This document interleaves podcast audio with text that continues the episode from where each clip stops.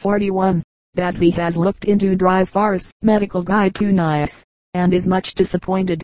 He hoped to have seen a print of the eternally talked of, nice young man, in the costume of the country. He doubts, moreover, that the doctor has ever been there, for his remarks show him not to have been over nice. COLMBA's Lungs and Learning. Dr. Combe, in his new work upon America, by some anatomical process, invariably connects large lungs with expansive inlet. Our Finsbury's friend, Tom Duncombe, declares, in his opinion, this must be the origin of the received expression for the mighty savants, viz., the lights of literature, parliamentary masons, parliamentary pictures. Was there ever anything so lucky that the strike of the masons should have happened at this identical juncture? Parliament is prorogued. Now, deducting Sir Robert Peel, physician, with his train of apothecaries and pestle and mortar apprentices, who, until February next, are to sit cross-legged and try to think. There are at least 630 unemployed members of the House of Commons, turned upon the world with nothing, poor fellows, but grouse before them. Some, to be sure, may pick their teeth.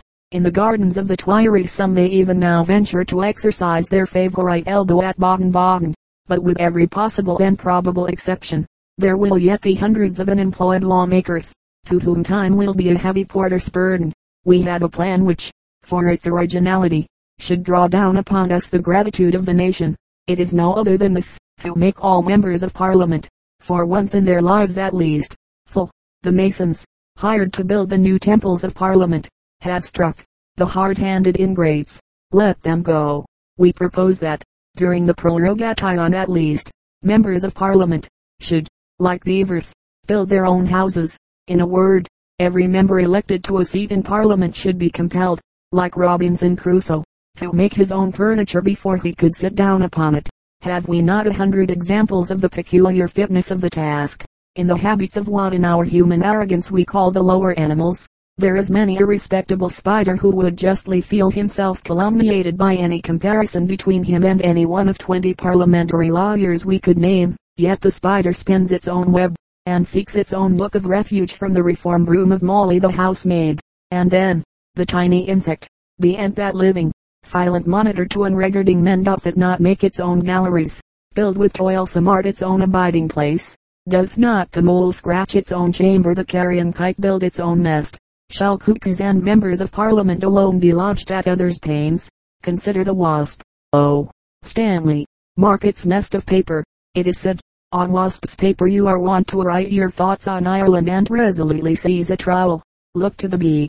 Oh, Colonel S.I.B.D.H.O.R.P.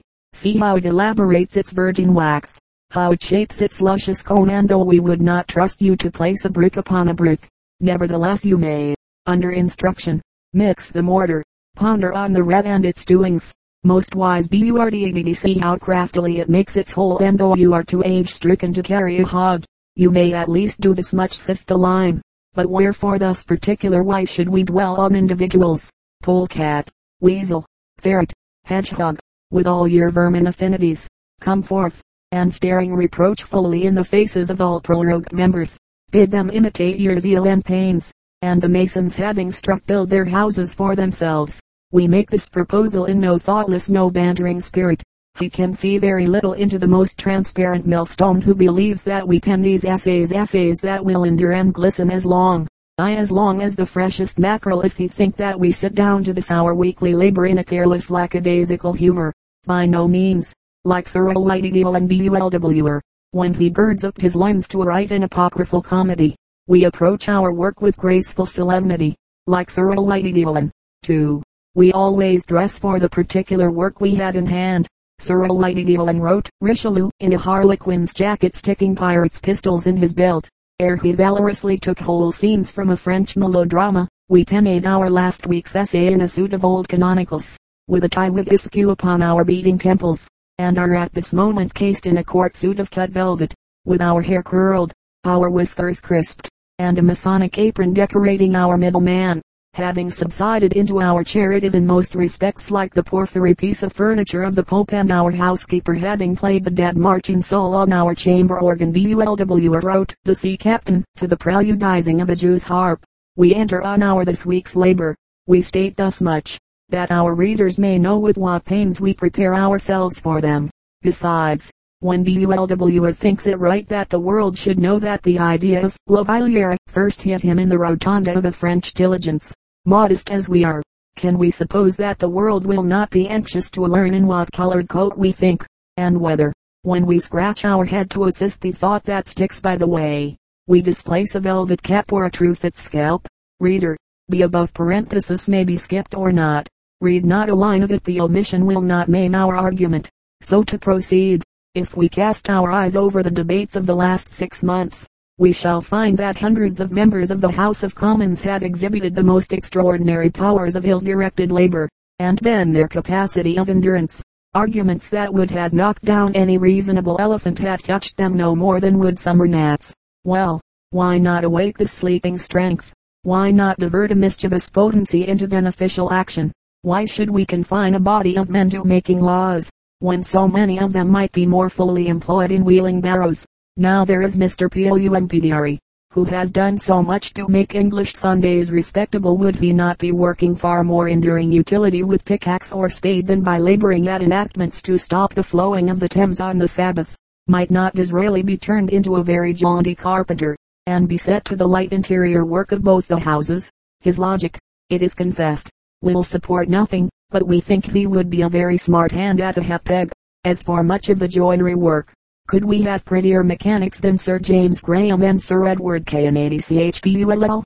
When we remember their opinions on the corn laws, and see that they are a part of the cabinet which has already shown symptoms of some approaching alteration of the bread tax when we consider their enthusiastic bigotry for everything as it island and Sir Robert Peel small, adventurous liberality, his half bashful homage to the spirit of the age sure we are that both Graham and K Kennedy CHPULL to remain component members of the Peel cabinet, must be masters of the science of dovetailing, and hence, the men of men for the joinery work of the new Houses of Parliament. Again how many members from their long experience in the small jobbery of committees from their profitable knowledge of the mysteries of private bills and certain other unclean work which may, if he please, fall to the lot of the English senator how many of these lights of the times might build small monuments of their genius in the drains, sewerage, and certain conveniences required by the deliberative wisdom of the nation. We have seen the plans of Mr. Barry, and are bound to praise the evidence of his taste and genius, but we know that the structure, however fair and beautiful to the eye, must have its foul places, and for the dark, dirty, winding ways of Parliament reader, take a list of Her Majesty's Commons, and running your finger down their names, Pick us out 300 able-bodied laborers, 300 stalwart night workmen in darkness and corruption. We ask the country, need it care for the strike of Peto's men? The said Pettu, by the way, is in no manner descended from Falstaff's retainer.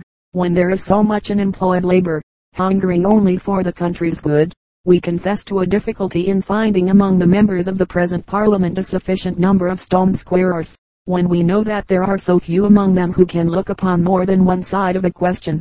We own that the completion of the building may be considerably delayed by employing only members of parliament as square workmen, the true filant having never been accustomed to the operation. They will need considerable instruction in the art. Those, however, rendered incapable, by habit and nature, of the task, may cast rubbish and carry a hod.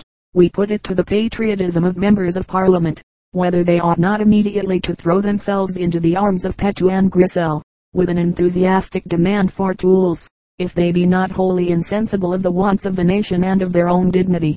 Monday morning's sun will shine upon every man of Her Majesty's majority, for once laudably employed in the nation's good.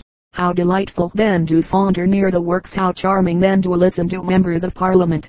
What a picture of senatorial industry. For an Irish speech by Stanley, have we not the more dulcet music of his stone-cutting saw, instead of an oration from Goulburn? Have we not the shrill note of his ungrized parliamentary barrow? For the here, here of P.O.U.M.P.D.R.E. The more accordant tapping of the hammer for the cheer from Inglis. The sweeter chink of the mason's chisel. And then the moral and physical good acquired by the workmen themselves. After six days toil, there is scarcely one of them who will not feel himself wonderfully enlightened on the wants and feelings of laboring man. They will learn sympathy in the most efficient manner by the sweat of their brow. Pleasant, indeed, twill be to see lean on his axe, and beg, would sly. For, a pot of the smallest ale, having, we trust, remedied the evils of the mason's strike having shown that the fitness of things calls upon the commons, in the present dilemma, to build their own house we should feel it unjust to the government not to acknowledge the good taste which, as we learn, has directed that an estimate be taken of the disposable space on the walls of the new buildings, to be devoted to the exalted work of the historical painter. Records of the greatness of England are to endure in undying hues on the walls of Parliament. This is a praiseworthy object, but to render it important and instructive, the greatest judgment must be exercised in the selection of subjects, which, for ourselves, we would have to illustrate the wisdom and benevolence of Parliament. How beautifully would several of the Duke of Wellington's speeches paint, for instance, his portrait of a famishing Englishman, the drunkard and the idler, no other man according to his grace famishing in England, and then the Duke's view of the shops of butchers, and poulterers, and bakers all in the Dutch style by which his grace has lately proved, that if there be distress, it can certainly not be for want of comestibles, but the theme is too suggestive to be carried out in a single paper. We trust that portraits of members will be admitted. B.U.R.D.A.D. and Graham, half Whig, half Tory, in the style of Death and the Lady, will make pretty companion pictures. To do full pictorial justice to the wisdom of the Senate, Parliament will want a peculiar artist, that gifted man can be no other than the artist to punch. Q punches pencilings. Mumbrix Ivy. The physiology of the London medical student. III. Of his gradual development. For the first two months of the first winter session the fingers of the new man are nothing but ink stains and industry. He has duly chronicled every word that has fallen from the lips of every professor in his Leviathan notebook, and his desk teems with reports of all the hospital cases, from the burnt housemaid, all cotton wool and white lead, who set herself on fire reading penny romances in bed, on one side of the hospital, to the tipsy glazier who bundled off his perch and spiked himself upon the area rails on the other. He becomes a walking chronicle of pathological statistics, and after he has passed six weeks in the wards, imagines himself an embryo hunter. To keep up his character, a new man ought perpetually to carry a stethoscope a curious instrument, something like a sixpenny toy trumpet with its top knocked off, and used for the purpose of hearing what people are thinking about, or something of the kind. In the endeavor to acquire a perfect knowledge of its use he is indefatigable. There is scarcely a patient but he knows the exact state of their thoracic viscera, and he talks of enlarged semilunar valves, and thickened ventricles with an air of alarming confidence. And yet we rather doubt his skill upon this point. We never perceived anything more than a sound and a jog something similar to what you hear in the cabin of a fourpenny steamboat, and especially mistrusted the metallic tinkling, and the noise resembling a blacksmith's bellows blowing into an empty quart pot, which is called the bruit de soufflet. Take our word, when medicine arrives at such a pitch that the secrets of the human heart can be probed, it need not go any further, and will have the power of doing mischief enough. The new man does not enter much into society. He sometimes asks a few other juniors to his lodgings, and provides tea and shrimps, with occasional cold saveloys for their refection, and it is possible he may add some homemade wine to the banquet. Their conversation is exceedingly professional, and should they get slightly jocose, they retail anatomical paradoxes, technical puns, and legendary catch questions, which from time immemorial have been the delight of all new men in general, and country ones in particular. But diligent and industrious as the new man may be, he is mortal after all and being mortal, is not proof against temptation at least. After five or six weeks of his pupilage have passed, the good Saint Anthony resisted all the endeavors of the evil one to allure him from the proper path, until the gentleman of the discolored cutties bureau assumed the shape of a woman. The new man firmly withstands all inducements to irregularity until his first temptation appears in the form of the cider cellars the convivial Rubicon which it is absolutely necessary for him to pass before he can enroll himself as a member of the quiet, hard-working, modest fraternity of the medical student of our London hospitals. Facilis descensus Averni. The steps that lead from Maiden Lane to the cider cellars are easy of descent, although the return is sometimes attended with slight difficulty. Not that we wish to compare our favorite souterrain in question to the Avernus of the Latin poet. Oh, no. If Aeneas had met with roast potatoes and stout during his celebrated voyage across the Styx to the infernal regions, and listened to songs and glees in place of the multitude of condemned souls, horrendum stridens, We wager that he would have been in no very great hurry to return. But we had arrived at an important point in our physiology the first launch of the new man into the ocean of his London life, and we pause upon its shore. He has but definite ideas of three public establishments at all intimately connected with his professional career the Hall, the College, and the cider Cellars. There are but three individuals to whom he looks with feelings of deference Mr. Sayer of Blackfriars, Mr. Balfour of Lincoln's Inn Fields, and Mr. Rhodes of Maiden Lane. These are the impersonation of the fates the arbitrators of his destinies. As it is customary that an attendance in the theater of lectures should precede the student's determination to have a shine at the college, or go up to the hall. So is it usual for a visit to one of the theaters to be paid before going down to the cider cellars. The new man has been beguiled into the excursion by the exciting narratives of his companions, and beginning to feel that he is behind the other chaps, a new man's term in knowledge of the world. He yields to the attraction held out, not because he at first thinks it will give him pleasure so to do, as because it will put him on a level with those who have been on the same principle as our rambling compatriots go to Switzerland and the Rhine. His mentor is ready in the shape of a third season man, and under his protecting influence he sallies forth. The theaters have concluded, every carriage, cab, and coach herd in their vicinity is in motion. Vendors of trotters and ham sandwiches are in full cry. The bars of the proximate retail establishments are crowded with thirsty gods. Ruddy chops and steaks are temptingly displayed in the windows of the supper houses and the turnips and carrots in the freshly arrived market carts appear astonished at the sudden confusion by which they are surrounded. Amidst this confusion the new man and his friends arrive beneath the beacon which illumines the entrance of the tavern. He descends the stairs in an agony of anticipation, and feverishly trips up the six or eight succeeding ones to arrive at the large room.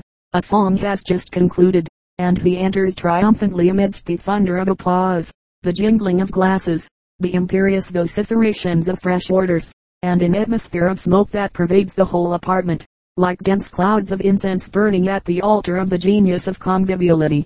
The new man is at first so bewildered, that it would take but little extra excitement to render him perfectly unconscious as to the probability of his standing upon his occipital frontalis or plantar fascia. But as he collects his ideas, he contrives to muster sufficient presence of mind to order a Welsh rabbit, and in the interim of its arrival earnestly contemplates the scene around him. There is the room which, in after life, so vividly recurs to him, with its bygone souvenirs of mirth, when he is sitting up all night at a bad case in the mud cottage of a pauper union. There are its blue walls, its wainscot and its pillars, its lamps and ground glass shades, within which the gas jumps and flares so fitfully, its two looking glasses, that reflect the room and its occupants from one to the other in an interminable vista. There also is Mr. Rhodes, bending courteously over the backs of the visitors' chairs, and hoping everybody has got everything to their satisfaction, or bestowing an occasional subdued acknowledgement upon an habitué who chances to enter, and the professional gentlemen all laying their heads together at the top of the table to pitch the key of the next glee, and the waiters bustling up and down with all sorts of tempting comestibles, and the gentleman in the Chesterfield wrapper smoking a cigar at the side of the room while he leans back and contemplates the ceiling, as if his whole soul was concentrated in its smoke-discolored moldings. The new man is in ecstasies. He beholds the realization of the Arabian Nights, and when the harmony commences again, he is fairly entranced. At first, he is fearful of adding the efforts of his laryngeal little muscles with the long names to swell the chorus, but after the second glass of stout and a go of whiskey, he becomes emboldened and when the gentleman with the bass voice sings about the monks of old, what a jovial race they were, our friend trolls out how they laughed, ha, ha, so lustily, that he gets quite red in the face from obstructed jugulars, and applauds, when it has concluded, until everything upon the table performs a curious ballet dance, which is only terminated by the descent of the cruets upon the floor, the precise hour at which the new man arrives at home, after this eventful evening, has never been correctly ascertained, having a latchkey. He is the only person that could give any authentic information upon this point, but, unfortunately, he never knows himself.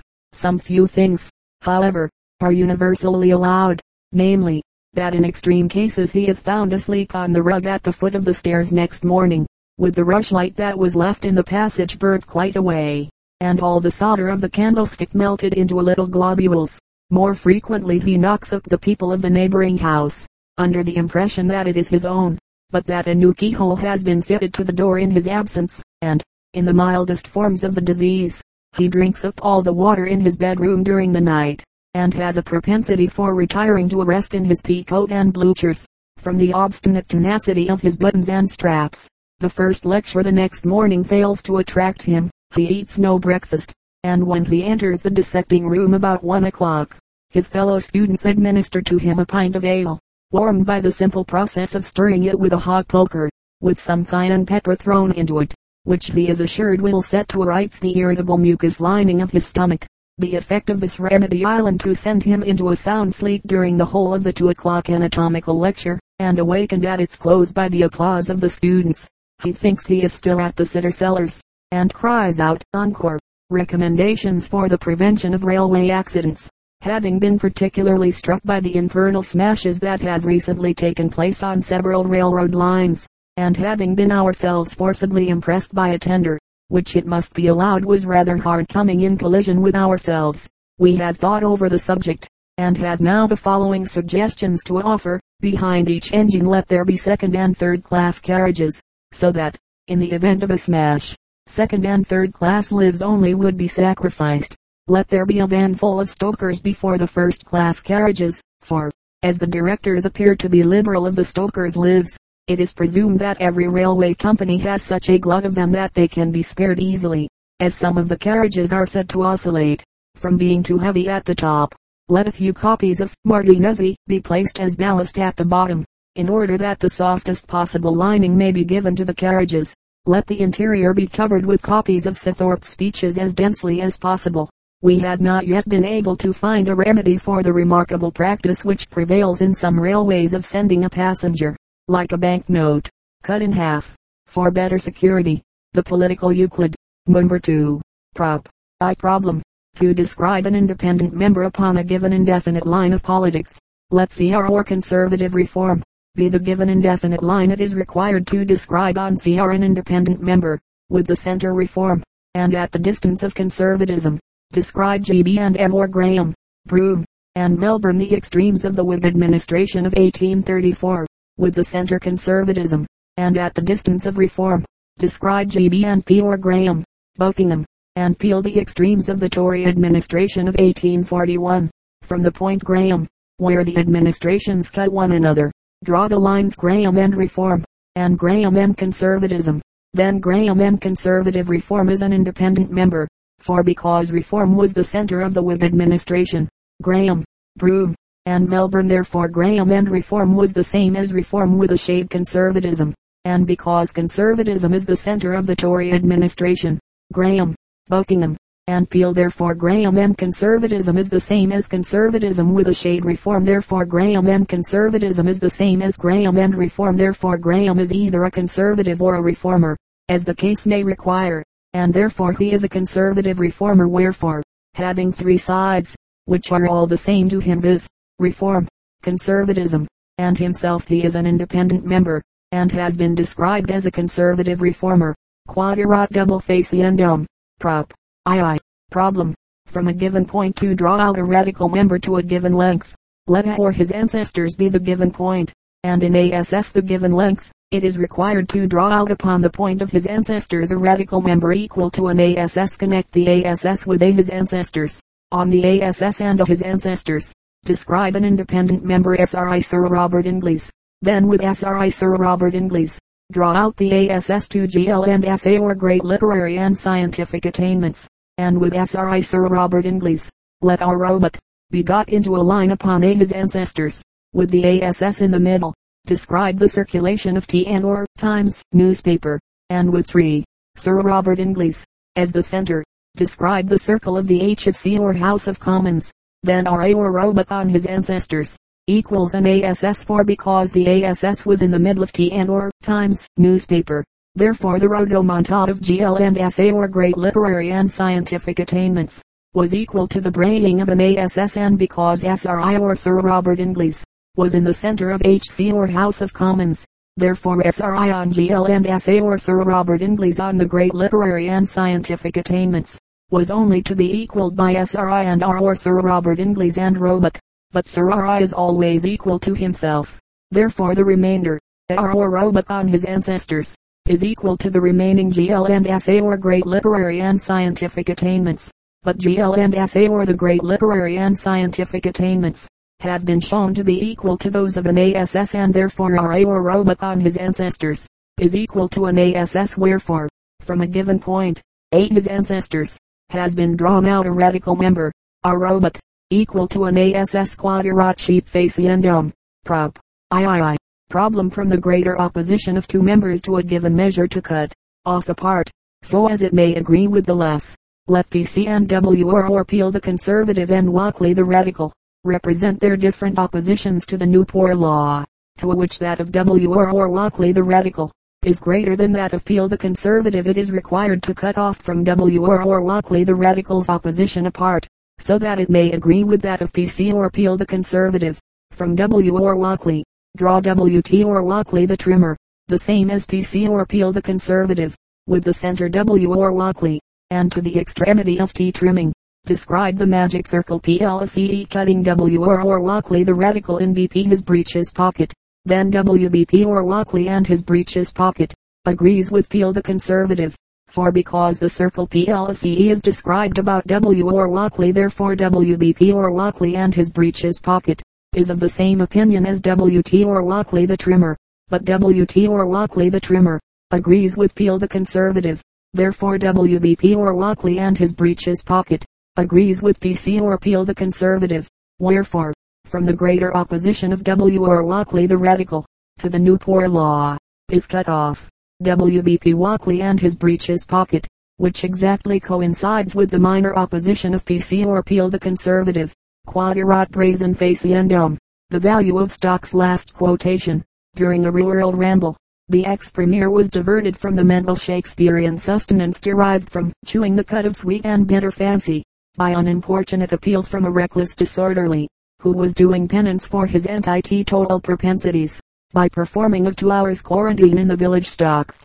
So far from sympathizing with the fast-bound sufferer, his lordship, in a tone of the deepest regret, deplored, that he had himself not been so tightly secured in his place, as, had that been the case, he would still have been provided with the linen draper of LUDGADE. Shop fronts are daily, higher, raised. Our masters, higher, as often, would they but raise our, higher, a bit, to it much our miseries soften. The SHOPM poor devil Spanish politics. From our special correspondent, Pampeluna, October 1st. An event has just occurred which will doubtless change the dynasty of the Spanish succession before I had finished my letter. At 11 o'clock this morning, several officers were amusing themselves at piquet in a coffee house. One having played the king, another cried out, I, the king, vivat, down with the queen, Don Carlos forever. This caused a frightful sensation, and the National Guards are now on their way to blockade the house. 1 o'clock p.m. The National Guards have joined the Carlists, and the regulars are at this moment flying to arms. Two o'clock. The royal troops are defeated, and Don Carlos is now being proclaimed King of Spain. And see, from another correspondent, Madrid, October 2nd, the nominal reign of Don Carlos, commenced at Pampeluna, has been but of short duration. A diversion has taken place in favor of the husband of the Queen Regent Munoz, who, having been a private soldier, is thought by his rank and file camarados to have a prior claim to Don Carlos. They have revolted to a man, and the Carlists tremble in their boots. 6 o'clock a.m. The young queen has fled the capital. Munoz is our new king, and his throne will no doubt be consolidated by a vigorous ministry. 7 o'clock a.m. News has just arrived from Pampeluna that the Carlists are so disgusted with the counter-revolution, that a counter-counter-revolution having taken place amongst the shopkeepers, in favor of the Queen Regent. The Carlists have joined it. After all, the Queen Mother will doubtless permanently occupy the throne at least for a day or two. 8 o'clock. News has just arrived from Biscay of a new revolt, extending through all the Basque provinces, and they are only waiting for some eligible pretender to come forward to give to this happy country another ruler. Advices from all parts are indeed crowded with reports of a rebellious spirit so that a dozen revolutions a week may be assuredly anticipated during the next twelve months. Songs of the City. Number 4. And must we part?